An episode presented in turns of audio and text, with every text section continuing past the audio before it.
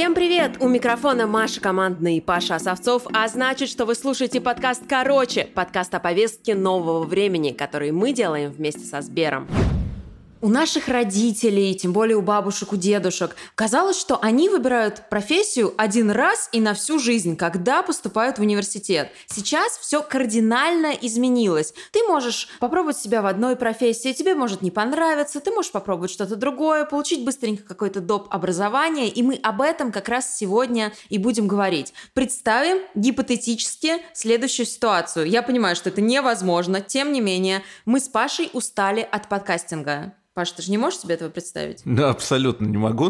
При этом я могу себе представить ситуацию, что я, например, захотел чему-то новому научиться. В плюс к подкастингу. Вот, отличный разворот, потому что то, что мы устали от подкастинга, в это никто бы не поверил. Тем не менее, вот что нам делать, да, куда идти, куда обращаться, как в нашем возрасте, назовем это 30+, учиться чему-то новому? Во-первых, конечно, 30+, вы знаете, что сейчас это вообще не возраст, и для обучения сейчас вообще нет возрастов. Это Наталья Журавлёва, директор дивизиона «Цифровые платформы образования» Сбера. Если раньше наши родители имели одну профессию, то сейчас уже говорят, что у тебя, в принципе, в течение жизни должно быть 3, как минимум, а может быть, даже и больше каких-то траекторий. И, конечно, поэтому, что же в вашем возрасте, это вообще прямо смешно даже об этом говорить. Но, тем не менее, предположим, да, действительно, вы захотели изменить профессию, что же делать? Конечно, самое первое, наверное, нужно посмотреть внутрь себя, понять, что же все-таки нравится и от чего вас прям прет.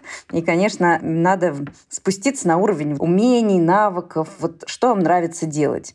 И тогда оказывается, что есть такое понятие, как transferable skills, да, навыки, которые можно переносить из одной профессии в другую. И, наверное, это такой первый самый шаг, куда можно посмотреть и подумать о том, а куда же двигаться. Потому что ваше умение вести подкасты, оно, конечно, имеет очень много особенностей, и вы можете хорошо работать, наверное, и с клиентами, вы можете хорошо писать, наверное, тексты.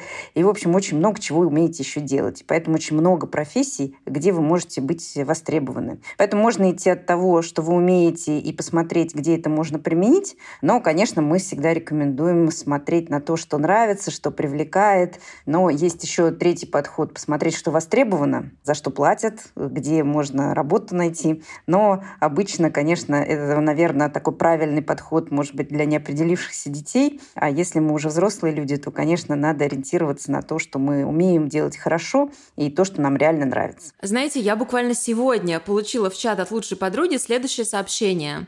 «Ничто так не обесценивает весь твой карьерный путь, как чаты программистов». Потому что спрашивают в каком-то чате, в котором она состоит, там, ребята, а чем вы занимаетесь? И вот начинается, я middle product, я CTO, я middle системный аналитик, я middle front-end full stack разработчик, VP of engineering. А она маркетолог, да? Она журналист, она при этом работает на очень высокой должности, она специалист по созданию контента и довольно большую редакцию возглавляет внутри одного крупного российского бренда. То есть у нее карьера-то ого-го. Но она говорит, вот смотрю я на это, и кажется, что я занимаюсь чем-то не тем. Это действительно так. И сейчас в почете и в цене вот эти вот все фронт-энд-разработчики, а люди, ну скажем так, гуманитарных профессий, где-то вот они там остались сбоку. Подожди, а почему у тебя такое впечатление? Потому что у них есть какие-то классные слова, вот эти вот middle, end и так далее? Почему? Нет, не поэтому. Потому что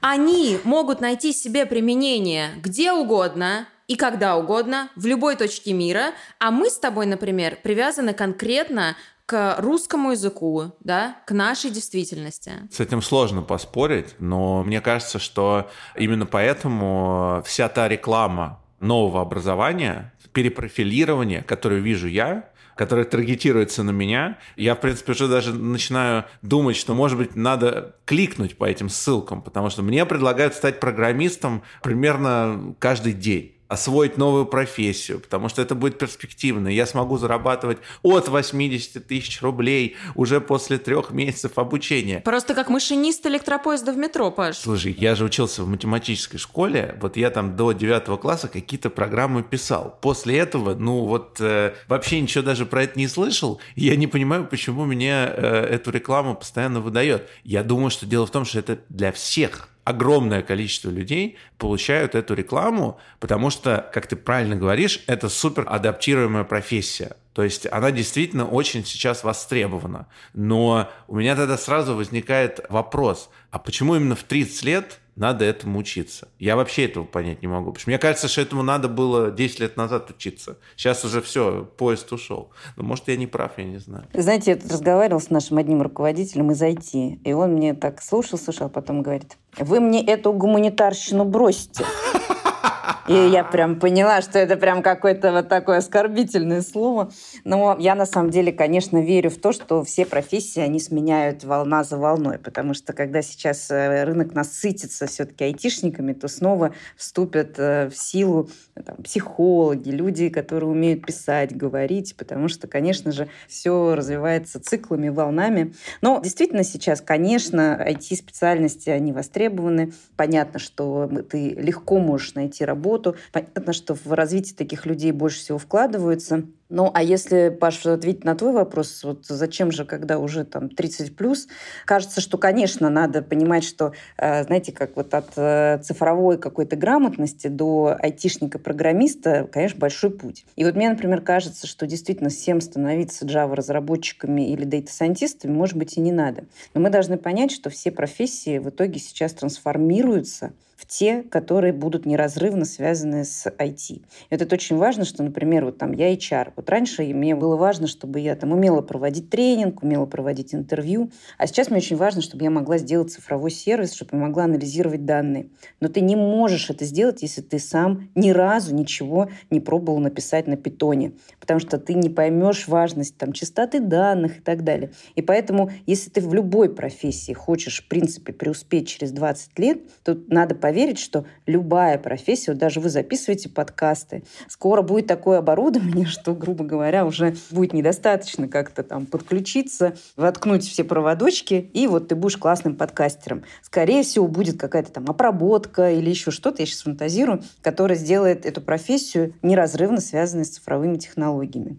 Поэтому вот это, конечно, важно. Но меня зацепило, Паш, то, что ты сказал, что поезд ушел. Вот это кажется, что, конечно, общее заблуждение, то, что если ты не выучил математику в детстве, то, конечно, ты уже никогда программистом не станешь.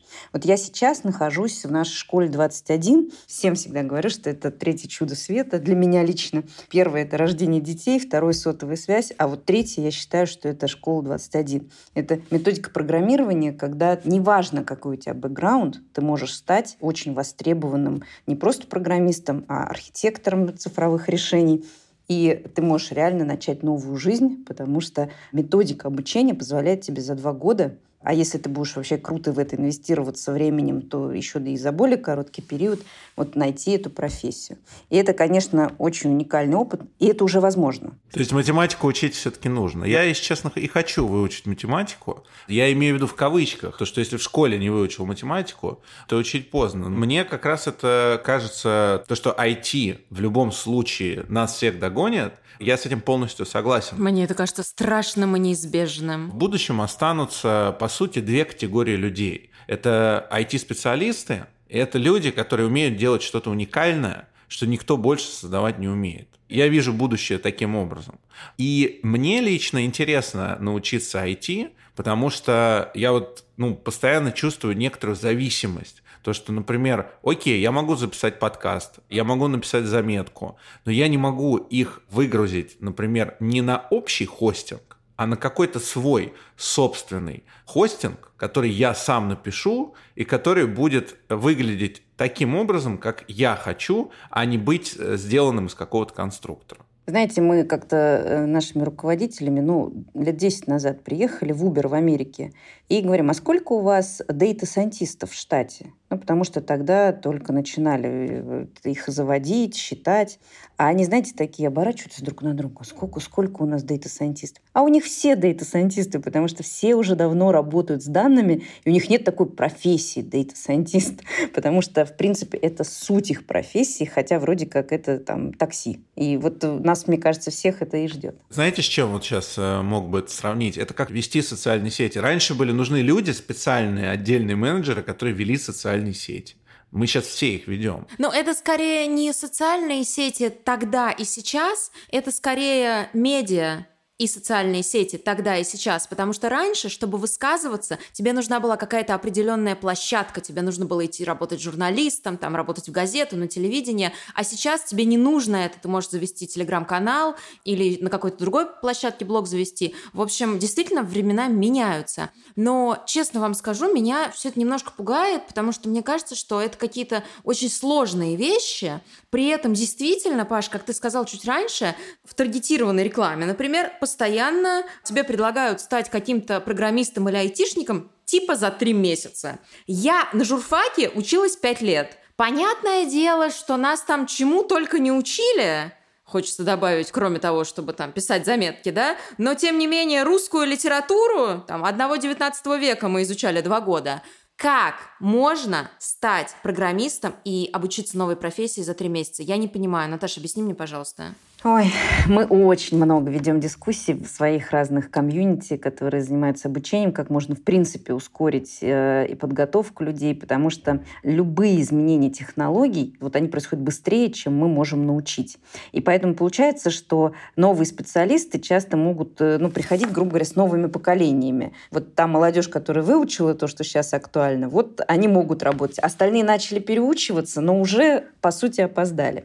Поэтому это, конечно, вопрос очень такой непростой, несмотря на то, что я всю жизнь занимаюсь обучением, и ответить вот так просто не могу. За 3 месяца можно научиться стать, например, тестировщиком, или можно стать аналитиком. И это может быть первой ступенькой для того, чтобы ты начал развиваться в IT. Опять же, где ты учишься? Например, здесь у нас, вот где я сейчас нахожусь в школе, обучение, метод, он завязан на то, что ты вместе с навыками программирования настолько развиваешь свои soft skills, что ты учишься работать в дедлайнах, в коммуникациях, в команде, что, в принципе, после даже 3-месячной подготовки ты уже приходишь к каким-то другим уровням, чем просто какой-нибудь там джун придет после каких-нибудь электронных курсов. Поэтому очень важно, конечно, наверное, в этих всех рекламах есть какое-то допущение, что ты там за 3 месяца, конечно, научишься, и ты можешь начать что-то делать, но, конечно, это еще не профессия. И мы, в принципе, конечно, всегда обсуждаем, что ты не можешь стать хирургом за 2 года, ты не можешь стать даже, вот если говорить про IT, там, не знаю, каким-то архитектором, потому что есть такие естественные циклы. И мы вот, например, поняли, что мы умеем ускорять развитие айтишников.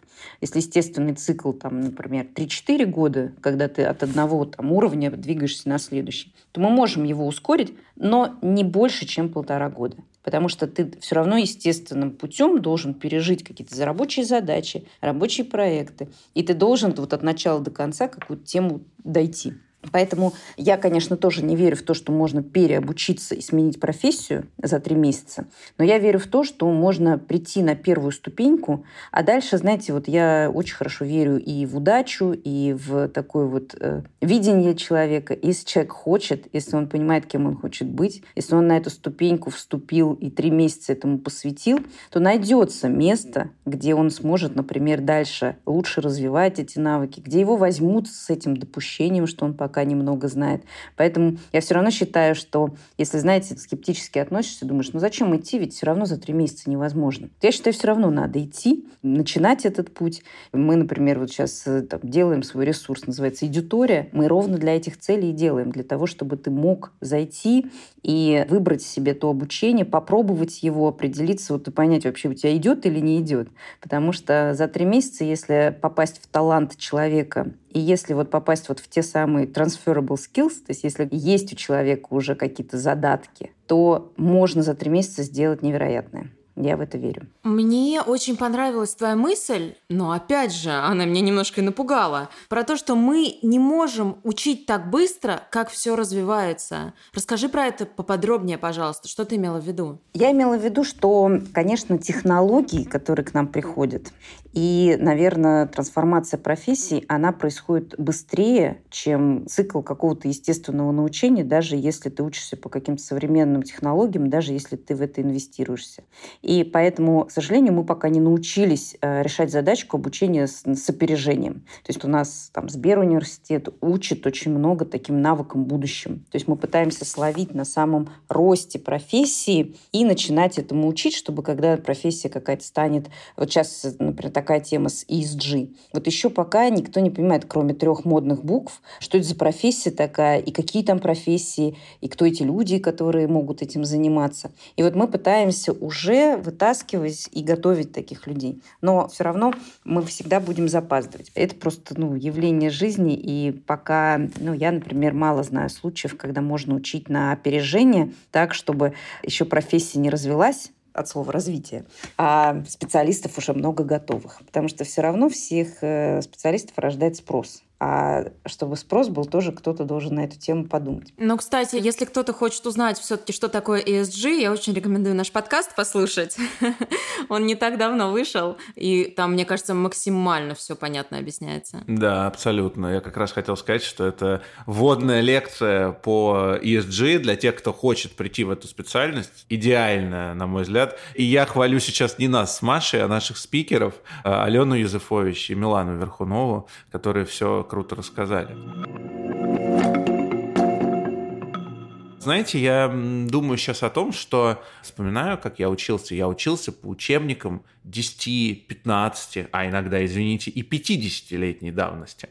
Я юридическое образование получил и потом не работал по специальности. Но это же более-менее везде так. Мне кажется, что 3 месяца слишком мало, 5 слишком много, где-то за 2 года вполне реально освоить новую профессию. Просто нужно, чтобы классическое образование тоже перестраивалось. Я думаю, что за этим будущее. Да, конечно, но и классическое образование, оно сейчас много есть усилий в этом направлении. И, конечно, вот то классическое, которое все-таки хочет успеть за временем, это время 4-6 лет, если с магистратурой. Оно важно, наверное, для того, чтобы научиться учиться. И это, конечно, самое, наверное, критичное и важное.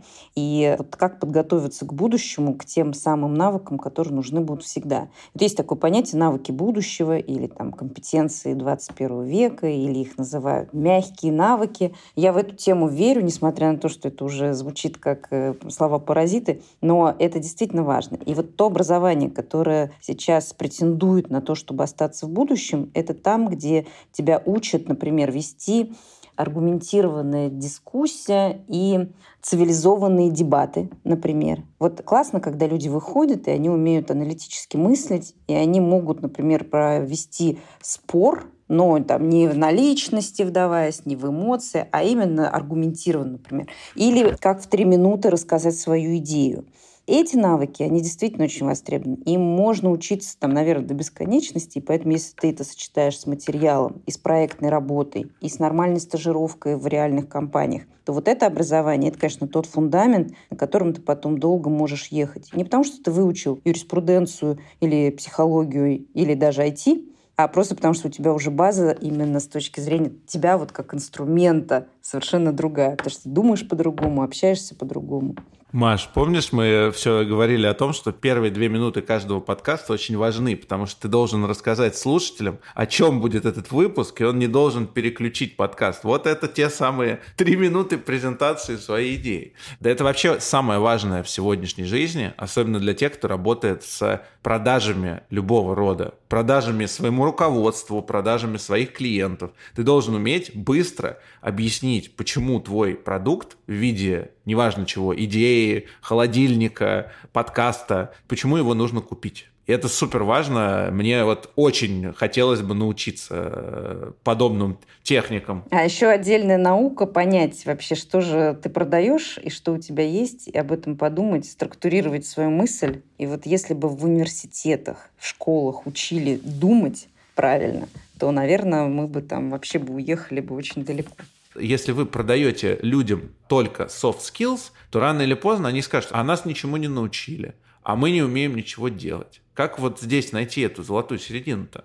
Я, честно говоря, наверное, не знаю, поэтому я не работаю в системе высшего образования. Но я знаю много людей, которых я искренне уважаю, которые хорошо трансформировали уже текущие университеты. И есть программы, которые решают эти две задачки. И точно, я думаю, что самое главное, что это решается, конечно, правильными взаимоотношениями с работодателями у вузов. И, конечно, когда можно сразу как-то переводить в прикладную плоскость все-таки то, что изучается, это, конечно, сильно помогает. Мы в корпоративном образовании тоже, наверное, сталкиваемся отчасти с какой-то вот этой задачкой, потому что есть же и такое конкретно предметное, то есть мы учим финансам, мы учим цифре, мы учим там даже HR, это все равно какой-то hard skills, что называется. И понятно, что это тоже все устаревает. Но, наверное, правда всегда в одном, что нужно искать баланс. Ну и знаете, как есть такой подход, когда ты учишь, например, soft через hard. Ведь ты там можешь прочитать просто лекцию, чтобы тебя слушали, и тем самым люди поймут основные понятия, которые вот по программе нужно выучить. А можно организовать какую-то командную работу или какую-нибудь проектную группу, где они выучат те же самые термины, но только плюс они еще научатся работать в команде. И, наверное, вот в этом и есть сейчас вот то самое решение. Программа есть, и, конечно, ты должен быть профессионалом. Конечно, ты, приходя там, работать в аудиторскую компанию, ты должен хорошо считать, ты должен уметь все делать с точки зрения финансов. Но то, как тебя учили в университете этому, в этом, наверное, разница. Ты там в скучных лекциях сидел, или ты, правда, смог и выступить с докладом, и принять участие в командных каких-то сессиях, каких-то хакатонах. И вот это, конечно, совсем по-другому. Хакатоны. Ну вот мы опять к айтишникам моим любимым вернулись. Наташа, а как вообще в принципе понять в жизни, что можно попробовать, наверное, как-то свою карьеру развернуть? Потому что очень часто человек сидит там, на одной должности, в одной и той же профессии десятки лет, и ему кажется, что все, в принципе, нормально. И зарплата вроде бы ничего, и коллектив вроде бы хороший, с днем рождения поздравляют, все окей. Но на другом каком-то месте, в другой сфере человек мог бы добиться гораздо большего, а он об этом не знает. Вот какие есть, может быть, сигнальчики, на которые стоит обратить внимание, чтобы это распознать? Сложно, конечно, сказать, чтобы отчасти решить эту задачку. Мы, например, себя в компании договорились, что у нас есть рекомендованный срок работы в должности — 5 лет. И вот для руководителей мы прям вот, как бы ты сам себя не чувствовал, в принципе, мы считаем, что вот наша такая внутренняя норма, что больше 5 лет, наверное, не стоит. И люди очень часто болезненно передвигаются на другие должности, а потом ты с ними встречаешься, и они говорят: боже мой, я уже и забыл, что такое, когда ты что-то новое изучаешь, и как тебя может драйвить вот этот вот процесс какой-то новой профессии. Поэтому, конечно, какие-то волшебные внешние пиночки, может быть, не стоит ими пренебрегать, и если такие возможности есть, то, может быть, надо им просто открыться. Но, конечно, я считаю, что скука – самый стопроцентный, в принципе, индикатор, и то, что называется лень.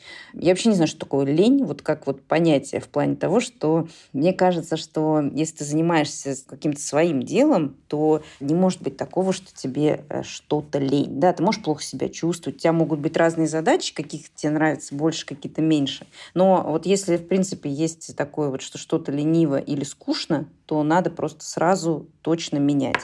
И я вот убеждена, что, конечно, очень часто у людей дилеммы. Здесь уже какая-то зарплата, здесь уже положение. И любая смена профессии, она, конечно, ведет к тому, что тебе надо будет заново вот этот какой-то капитал завоевывать. Но сейчас все рассуждают про 100-летнюю жизнь. И это вот, наверное, стало какой-то нашей, наверное, такой новой нормальностью, что да, тебе может быть уже 40 лет, ты, может быть, там уже вице-президент. И возможно, что тебе, да, нужно даже с каким-то отказом от каких-то льгот, от каких-то там хороших денег, может быть, начать что-то новое. У нас есть один вице-президент, который вспоминает свою карьеру, когда он с высокой позиции там, на 2 грейда вниз опустился, там, отказался от машины, водителей, всего. И он говорит: я себе сказал, что я осваиваю новую профессию, за стипендию. Ну, то есть у него все равно же была зарплата неплохая все равно, просто меньше намного, чем у него было раньше. И он вот сказал, я вот просто себе сказал, если я сейчас этого не сделаю, то я там еще продержусь 2 года вот на этой хорошей позиции, а потом останусь, в принципе, и морально истощенным, и без каких-либо навыков, и без перспектив.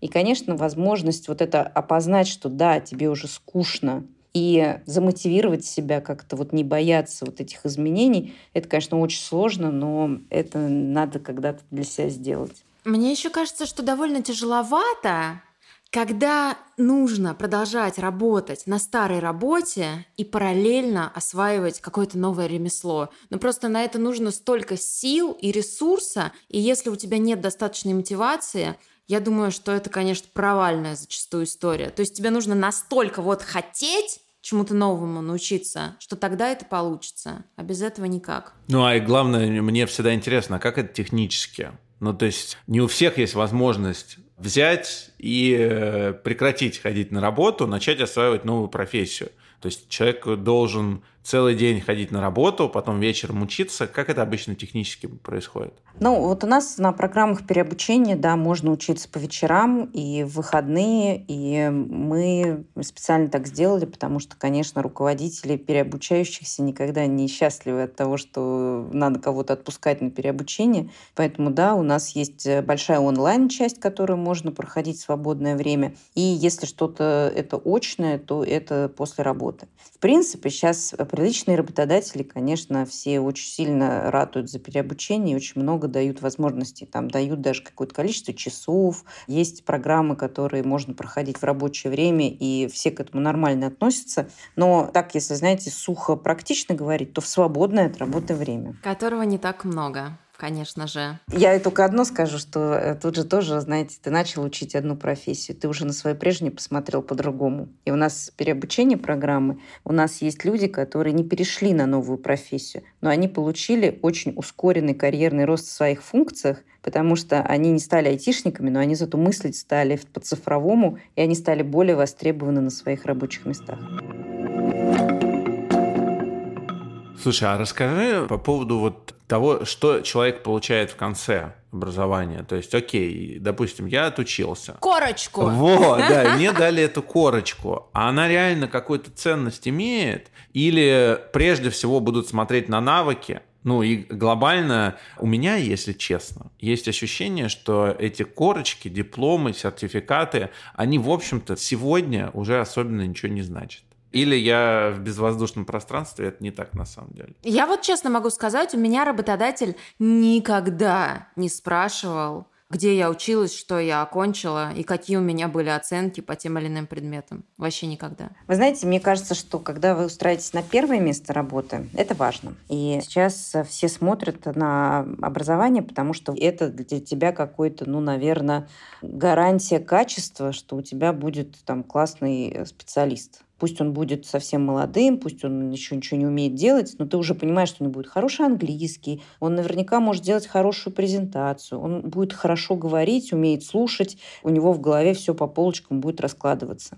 Поэтому это очень важно, какой вуз для первого места работы. А дальше, мне кажется, что неважно, где ты учился, но сам факт твоего обучения и переобучения скорее говорит о твоем вообще интересе к жизни, любознательности. Потому что, знаете, вот мы сейчас в обучении же боремся за то, чтобы люди вместо там сериалов или соцсетей, чтобы они поняли, что учеба — это тоже кайф. Ну вот недаром же возникло это слово «edutainment».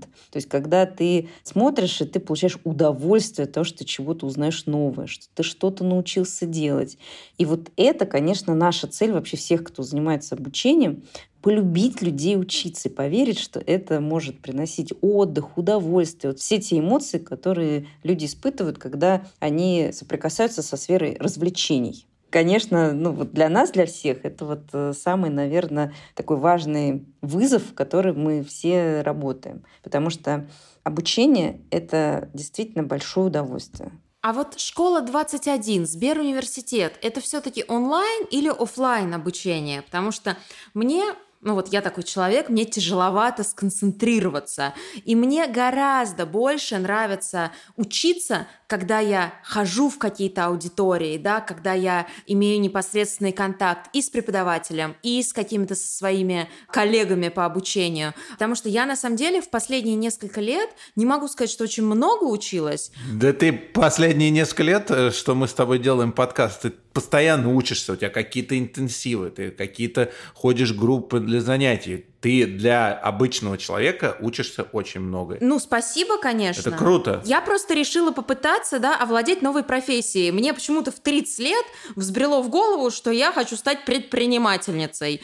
Я, правда, спустя 3 года поняла, что на предпринимателей учиться бесполезно, и надо просто брать и заниматься предпринимательством, а это, на самом деле, лучшее обучение. Но, тем не менее, мне очень интересно как раз поговорить про офлайн и онлайн образование. Понятно, что ковид дал, гигантский буст именно онлайн-обучению. Но может ли оно сейчас действительно на 100% конкурировать с офлайн-образованием? Уже жизнь показывает, что все равно не заменило оно все офлайн-обучение, поэтому однозначно нет. И знаете, как марафонцы знают, что ты сам тренируешься, а марафон ты бежишь быстрее, чем ты, в принципе, бегал даже сам, даже во время какого-нибудь контрольного забега. Потому что, когда ты это делаешь вместе с кем-то, то это и веселее, и лучше, и включаются какие-то механизмы, которые тебя действительно к лучшему результату подталкивают.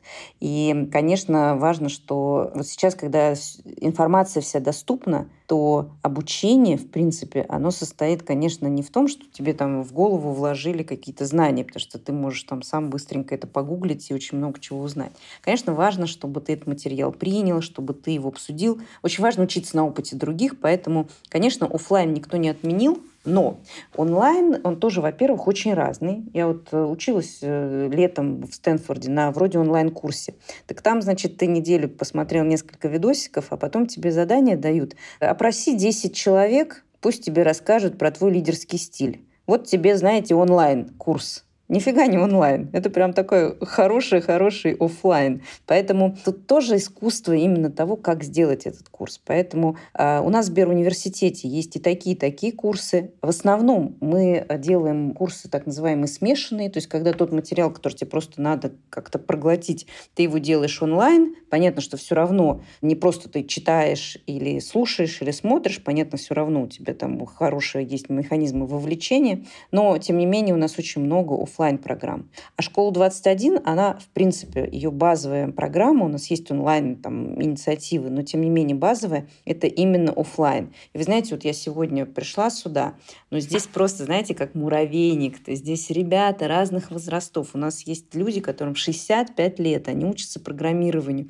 Это артист балета, медсестра, и они все учатся программированию, они стоят около доски, что-то обсуждают, друг другу рассказывают, и, знаете, от этой энергии ты понимаешь, что, какой онлайн? Конечно, они сюда приходят, потому что они здесь встречают людей, с которыми можно общаться, у которых можно учиться, которые тебе помогут. И это, конечно, обучение, которое не заменить никак. Это как раз был мой вопрос. А кто у вас, собственно, учится? Потому что для меня это было очень важно. Я когда выбирал себе университет, в котором я учился, я приходил к зданию, где приемная комиссия, начинал смотреть, а кто входит, кто выходит, а какие лица у людей. Для меня это было очень важно. Школа 21 – это, конечно, вообще прям если говорить про diversity, сюда придешь, и это оно, потому что здесь и мужчины, и женщины, и все возраста, и разные страны, разные регионы. И у нас есть люди, которые закончили, например, ВМК, МГУ, то есть они уже все знают про программирование, но они приходят сюда, чтобы прикладным вещам поучиться. И они отлично учатся в одних командах, в одних парах с теми, кто вообще пришел и, знаете, смотрит на задание и даже не понимает, в принципе, как его начать делать. А чему вы можете научить выпускника ВМК? Решать разные задачки, например, то есть как можно, с помощью данных что-то понять про, диагноз в медицине. Другой язык программирования, например. Или ты учил одно, а ты теперь хочешь стать специалистом кибербезопасности, что сейчас очень востребовано. И ты, понятно, что ты умеешь уже программировать, но кибербезопасность — это другая специальность. И поэтому ты можешь переквалифицироваться. Ну и вообще, знаете, у нас здесь как-то все сделано в игре, и это просто очень прикольно, что ты с уровня на уровень перебираешься, у тебя там есть ачивки, ты можешь побыстрее закончить. Людям просто нравится, потому что если тебе нравится программирование, ты приходишь, здесь все увлечены этой темой. И это такой, знаете, клуб по интересам, потому что где ты найдешь еще аналог такой. То есть это не прийти пивка попить, это не сидеть в Дискорде где-то там, кого ты никого не видишь, общаешься. А здесь ты с живыми людьми, но при этом вас объединяет программирование. Можно учиться и онлайн, и офлайн, правильно я понимаю? То есть микс. Ну, в школе 21 мы учим офлайн. В Сбер-университете и онлайн, и офлайн.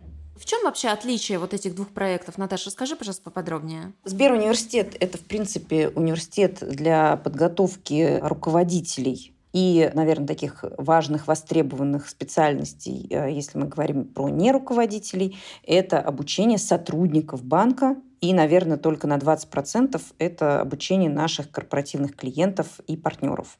Поэтому, в принципе, если ты не сотрудник Сбербанка, экосистемы Сбера, то ты можешь найти какие-то курсы, но, в принципе, основная часть программы, она направлена на то, что ты работаешь в Сбере.